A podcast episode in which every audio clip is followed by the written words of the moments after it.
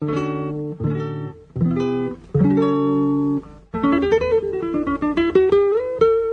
Central 3 apresenta o Cinema Nacional em Revista.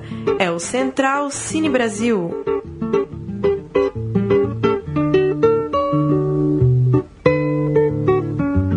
Alô, amigo ouvinte da Rádio Central 3, está começando mais uma edição do programa Central Cine Brasil. Eu sou Lucas Borges, vou falar de cinema nacional mais uma vez com Paulo Silva Júnior. Como vai, Paulo? Olá, Lucas, tudo bem? Um abraço para quem acompanha o Central Cine Brasil. Uma semana de luto aqui no nosso país, né? Aqui na Central 3 também ficamos num, num recesso na terça é, e na quarta-feira e voltando a partir de agora a nossa programação normal com o Central Cine Brasil. É isso aí. Hoje nós teremos o convidado ao telefone, o diretor de Thor, diretor de Hector, filmes da trilogia da vida real. O nome dele é Edu Felistock. Como vai, Edu? Tudo bom? Olá, boa tarde, tudo bem? Tudo bem, sim, tá tudo ok. Estamos aqui aguardando um pouco mais as outras salas de cinema abrindo, né? E vamos aí a, alcançar o Brasil todo. É, Edu, obrigado por, por receber o nosso programa. Eu queria que você começasse falando dessa estratégia de distribuição. Não é muito comum, né? Uma, é, dois filmes serem lançados assim simultaneamente pela, pela mesma turma, pelo mesmo diretor. É, fala um pouco disso. O que é que você, que é que você, que que a equipe, o que que vocês pretendiam com isso? Como que está sendo ter os dois filmes sendo recebidos ao mesmo tempo pelo público? Pois é, exato. A estratégia foi montada é, é, assim em comum, né, em conjunto com os produtores e a distribuidora, a distribuidora Polifilmes e os produtores da Veracruz, o Canal Brasil, a própria Felistock Filmes. Né? É, a experiência veio do Insubordinados, que é o primeiro filme que abre a trilogia da, da vida real. Né? É, é, o que a gente percebeu é que, canalizando as verbas e as atenções para os dois filmes, a gente poderia dobrar, entendeu? Essa, essa possibilidade de uma atenção maior. Né? E, e a forma simultânea também nos deixou mais tranquilo, porque é simultâneo a, a, a estreia dos filmes, mas não é simultâneo no Brasil todo ao mesmo tempo. Isso também é importante, por quê? Porque as, agendas das, das, salas de cinema são muito complicadas, né, hoje em dia. Hoje em dia nós temos mais de 400 filmes sendo lançados no Brasil por ano, né? Então, dessa forma, a gente procurou centralizar agora em São Paulo, Rio, e depois, é, por exemplo, na cidade de Brasília, e Belo Horizonte, Curitiba, Natal, Porto Alegre, é, nas próximas semanas. Né? Isso está funcionando, porque se a gente fosse simplesmente aguardar o momento certo para todas as salas no, no, no, simultâneo, ou seja, juntas, né? ia ser muito complicado. Então, é, é, a gente precisa ser muito criativo com as verbas que se tem, né? E com as possibilidades. Está tendo uma, um retorno bem interessante, né? É, não só de crítica, mas também de, de público.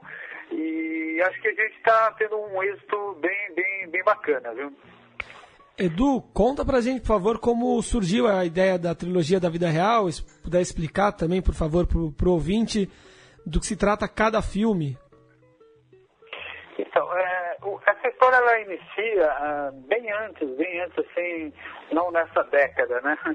Na década passada, enquanto eu era documentarista, eu tive a oportunidade de trabalhar com, com, com vários documentários e, e, conhecer melhor esse, esse mundo né, da, do crime, da polícia, dos, enfim, né, infratores, enfim. É, e aí eu conheci essas personagens né, que estão dentro do filme, elas existem, né? Eu conheci essas pessoas e, na verdade, foi feito um mix é, de acontecimentos com uma, com a outra e formamos novas, novas personagens para a ficção, né?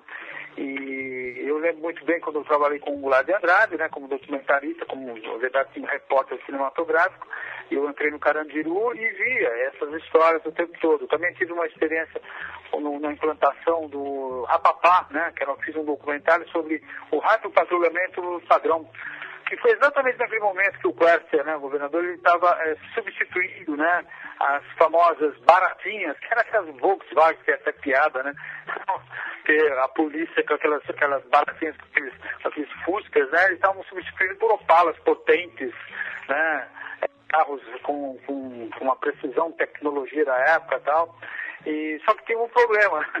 o grande problema, na verdade, é assim, que dava um upgrade né, na, na, no aparelho, né, nos automóveis, mas eh, não dava um treinamento devido aos policiais. Então, os policiais saíam com aqueles, com aqueles carrões é, pensando que estavam em Nova York, né, com um filme de ação policial americano. Então, teve várias baixas tal, né. E esses policiais eu tive a chance de conhecê-los, né, e eu via que o, o, que o maior problema, na verdade, o que estava mais interessante para mim na época, até hoje também, não era contar os fatos corriqueiros da, da violência policial, e sim aquele momento que o policial volta para casa e o que, que ele faz? Pô, ele é um dia estressante, trabalhar com criminosos, tiros, enfim, e volta para casa e ainda tem que dar um abraço nos filhos, né? Tem que dar um beijo na esposa, tomar um banho, jantar em paz. Como é que é isso, né? Essa vida, né? Então, o primeiro filme, ele, ele fala sobre o Insubordinato, que já teve lançamento um ano retrasado. Ele fala sobre, ele apresenta né, a arte e a criatividade como ferramenta de fuga, né? De uma realidade angustiante, né? que é essa realidade do, do, do, policial que trabalha exatamente com, com. está em guerra o tempo todo, né? O, o, o, segundo filme, que é o Touro, esse é, ele já mostra em diversas camadas, né, múltiplas né, interpretações de temas atuais, né? É um policial que é afastado né, da, da, da corporação, né? É, por não ter tempo, não ter cabeça suficiente para resolver os casos junto com os outros companheiros, só que ele tem que ganhar vida e ele vai fazer o tal do, do bico, né? O, do taxista. A maior parte dos, dos, dos policiais é, fazem isso, né? Eles são taxistas também, né? O terceiro, que é o Hector, também, né, vivendo nessa angústia, é, ele não sabe separar o que é passado e o que é presente. E ele vive em uma fuga constante, entende? O tempo todo tentando fugir do, do passado dele. São filmes, é, são dramas psicológicos, né? São filmes é, pesados, mas que mostram é, que ninguém é tão do mal assim nem tão do bem assim, né? Depende muito das condições que o ser humano está está tá, tá, tá vivendo, que tá, a pressão que está sofrendo, né? Então tem uma identificação, né?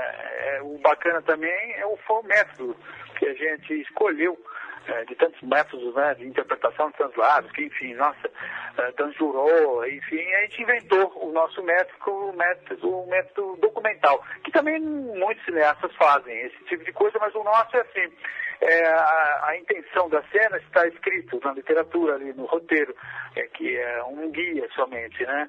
E a gente vai se adaptando, adaptando as falas durante o processo de filmagem, né? É, Edu, tem a participação da, da Companhia Cinematográfica Vera Cruz, é, retomando aí as atividades, a empresa, companhia histórica lá, fundada no final dos anos 40. E eu queria que você falasse um pouco dessa relação, como que isso está é, tá acontecendo.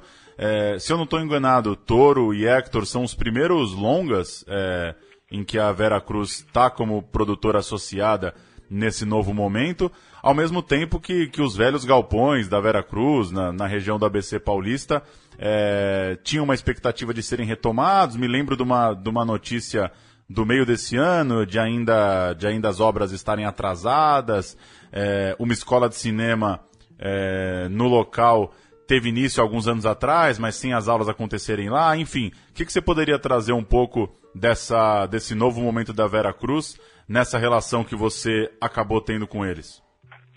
Então, muito bem. O, o, hoje, quem, quem, quem dirige a Vera Cruz né, é o Fred Cury, que é filho do Walter Hugo Cury, o cineasta, né, e o Sérgio Martinelli, que também é um produtor, né, foi produtor muito, é, muito tempo do, do do Maurício de Souza, enfim. Quando a gente fala de Veracruz, nós estamos falando da companhia cinematográfica Veracruz, né? É, aquela que nunca fechou, que ela existe, que o CNPJ existe. Nós estamos falando do, do galpão, que, é, que na verdade é da prefeitura, Veracruz, né?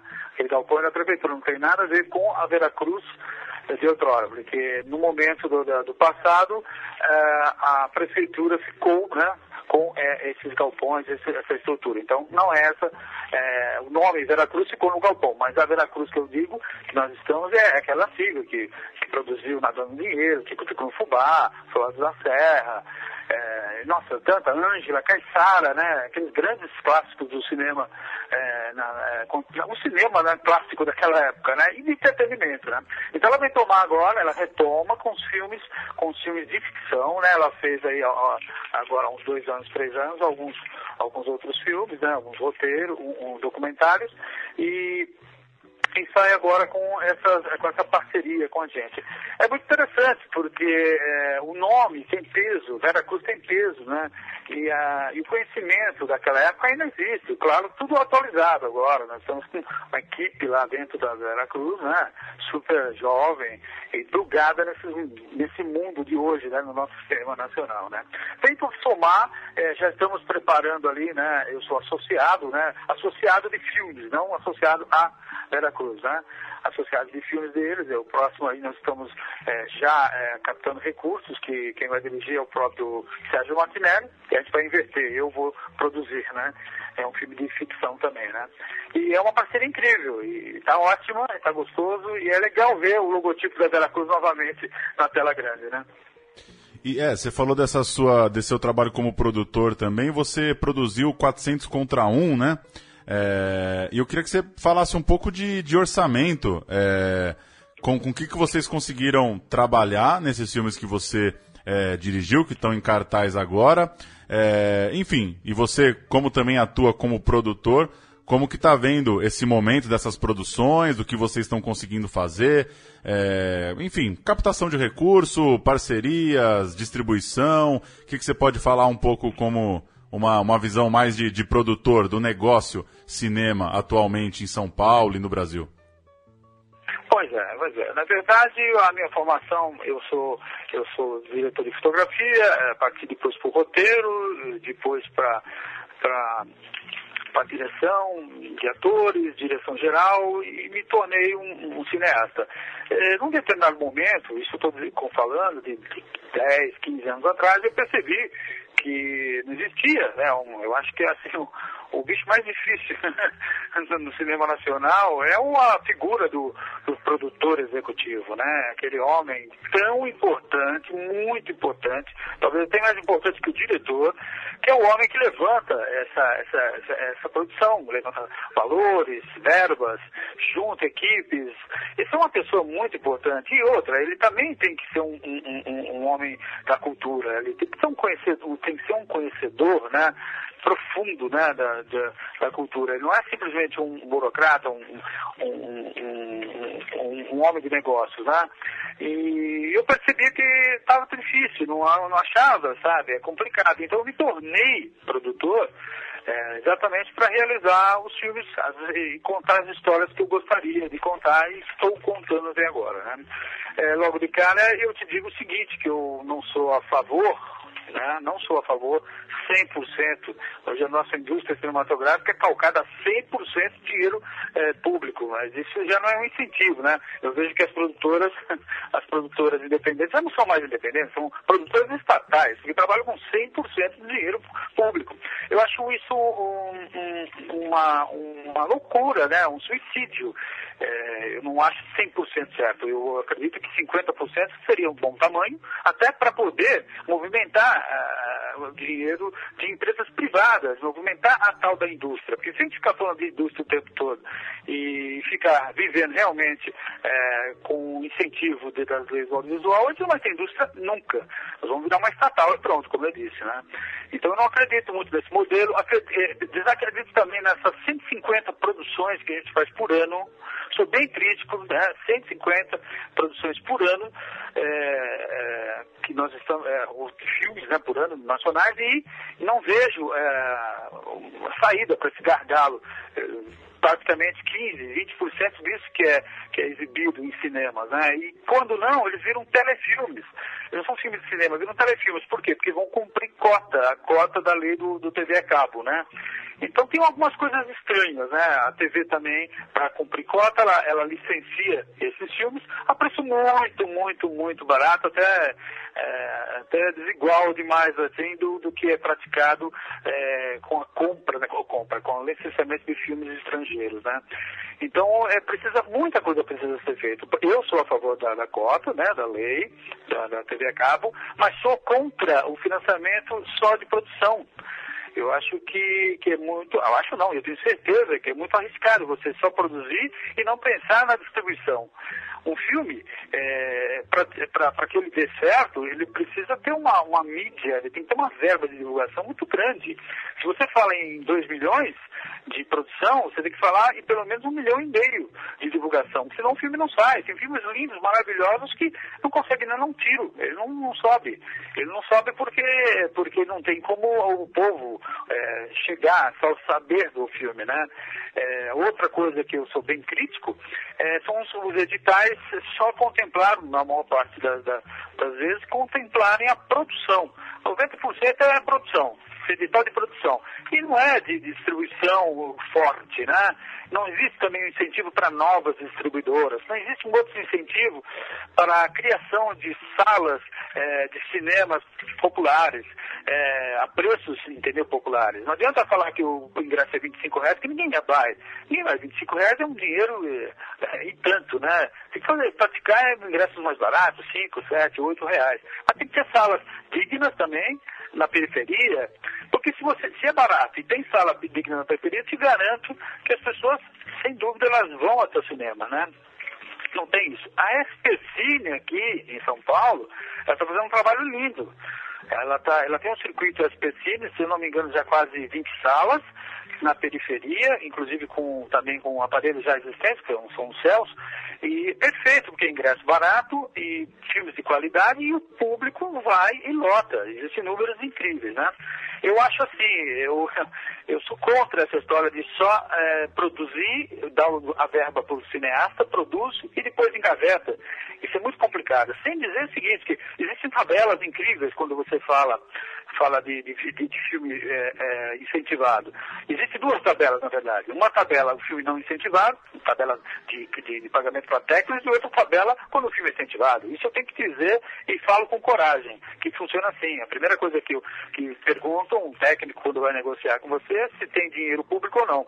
Isso é desonesto até, numa certa parte, porque, por exemplo, na Argentina, conseguem fazer filmes maravilhosos, digo para você, melhores que os nossos, por 50%. Ou seja, a verba 50. Se um filme aqui custa 2 milhões, eles conseguem fazer por 1 milhão lá. Então, que segredo é esse? De ter qualidade e ter um bom preço. E lá não para, né? Então, é, precisa, a gente precisa repensar é, a gente precisa pensar, assim, imaginar que a indústria cinematográfica ela tem que ir com seus próprios pés e, dar, e com incentivo privado. Então, se a gente mostra os aparelhos de produção e de exibição, mostra que o povo curte, que vai lá, ah, mas você vai despertar sem dúvida o interesse de empresários, né? Esses filmes Toro e Hector, eles não têm um real de dinheiro público. Um real eles não têm eles foi conseguido financiamento direto, foi conseguido parcerias e, e, a gente conseguiu produzir com muita qualidade, puxa, com câmeras de última geração e, e ele praticamente só no licenciamento de, de do, do, em TV a cabo, em, em, em plataformas on demand, então, já se, praticamente pagou. Então é mais é questão de tempo, retorno investimento e ganho lucro, né? É, pensando em filmes argentinos, filmes baratos, com conteúdo, com boa atuação, com história. Então essa é a minha visão nesse tempo. É, talvez eu tentei, existam críticas, né? Mas não dá para ficar pensando que a gente só vai ser financiado por, com dinheiro público. Isso não, é, eu acho que é impossível nesse momento aqui. Por exemplo, a, a, existe uma crise violenta política social e agora simplesmente tenho certeza que o ano que vem vão cortar as verbas né, para a produção. E como fica a tal da indústria cinematográfica? Ela tem que ser, ela tem que voar sem estar presa a ninguém. A ninguém né? E outra tem mais uma coisa também, né? É difícil você ver o, o cão, né, você, que, que é alimentado pela mão do dono, morder a mão do dono. É bem difícil. Então a gente precisa ter uma honestidade intelectual aí e tocar a coisa em frente, né? Desculpa alongar. Imagina, Edu, e Hector e Toro seguem em cartaz nos cinemas do Brasil, então, né? Exatamente. Essa semana aqui ainda está aqui em São Paulo é, e, e, Rio de Janeiro, a semana que vem Rio de Janeiro, e aí na outra semana sim, aí vamos continuar com, a, com as outras praças, são várias, né? Mas aí é legal é, sempre consultar a sua cidade, né? O, o, os horários dos cinemas, né? Bacana, Edu, muito obrigado pela atenção, é, obrigado pela sua participação, boa sorte aí na, na carreira de Hector e de Toro. Muito obrigado a vocês e curtam o cinema nacional. Mas também curtam o cinema nacional do Brasil, cinema nacional da Índia, cinema nacional de Cuba, cinema nacional do mundo. Isso que é interessante, curtir cinema, tá bom? Valeu, Edu, um abraço. Um abração, tchau, tchau.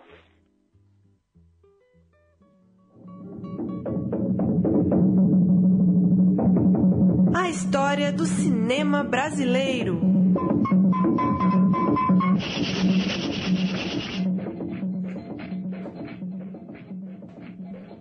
O brasileiro Aquários, de Kleber Mendonça Filho, foi anunciado na semana passada como um dos concorrentes ao prêmio de melhor filme internacional do Spirit Awards, premiação dos Estados Unidos para produções independentes. O Spirit foi fundado em 1984 e é organizado por uma entidade sem fins lucrativos chamada Film Independent, dedicada, claro, a divulgar produções do tipo. Em 1985, primeiro ano com esse prêmio internacional, Hector Babenco representou o Brasil ao vencer com O Beijo da Mulher-Aranha, superando Dream Child e The Hit, ambos do Reino Unido, além de Han, clássico de Akira Kurosawa do Japão.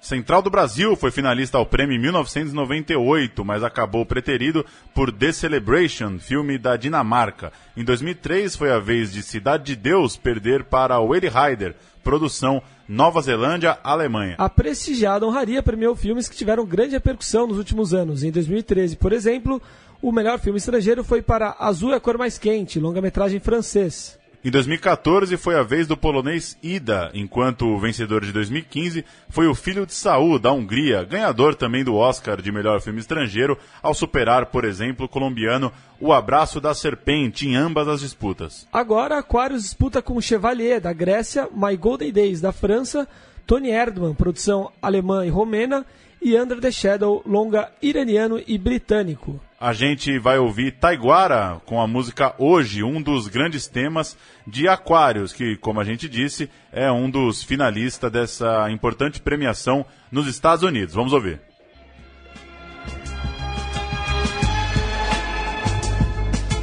Hoje trago em meu corpo as marcas do meu tempo, meu desespero, a vida num momento, a fossa fome, a flor, o fim do mundo.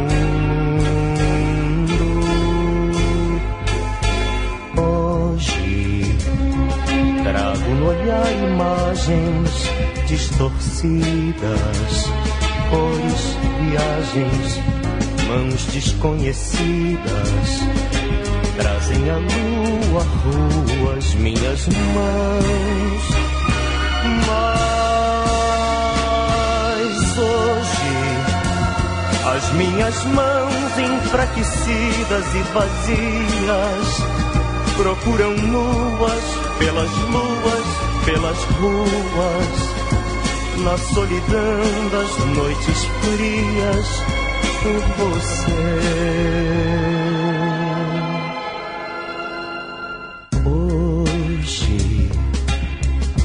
Sem medo aportam no futuro. Eu tenho medo, acordo e te procuro. Meu quarto escuro é inerte como a morte. Hoje, homens de aço esperam da ciência. Eu desespero e abraço a tua ausência, que é o que me resta vivo em minha sorte. Ah, sorte, eu não queria juventude assim perdida. Eu não queria andar morrendo pela vida. Eu não queria amar assim. Seguimos agora para as notícias com hoje de Taiguara ao fundo. E falamos de Aquários mais uma vez. O filme de Kleber Mendonça Filho ficou no quarto lugar na lista de melhores filmes do ano da tradicional revista francesa Cahiers do Cinéma. Além disso, o diretor pernambucano está na lista dos 10 talentos promissores de 2016, segundo a Variety, que já colocou nesse mesmo patamar nomes como Christopher Nolan, Alejandro Inarritu e Wes Anderson. A, estre... a estreia de Sully, o herói do rio Hudson, filme que conta a história do piloto de avião que fez um pouso milagroso nos Estados Unidos em 2009, foi adiada aqui no Brasil em razão, claro, do acidente que matou 71 pessoas, entre eles a delegação do time de futebol da Chapecoense e profissionais da imprensa esportiva. Ainda não há uma nova data para a estreia eh, da produção americana. Uma nova plataforma de vídeo on demand deve favorecer as produções nacionais muito em breve. Trata-se da SP VOD, título provisório de um projeto entre SP Cine, a O2 Play e a Hack Lab. Uma versão beta da plataforma deve ser lançada em janeiro com um pequeno catálogo de 10 longas nacionais. O modelo do site será de cobrança por título e não por assinatura, com as locações em torno de R$ 5,00. É isso. Valeu, Lucas. Valeu, Paulo. Até semana que vem. A gente volta na semana que vem, toda quinta, um novo Central Cine Brasil. É isso aí. Um abraço. Um abraço.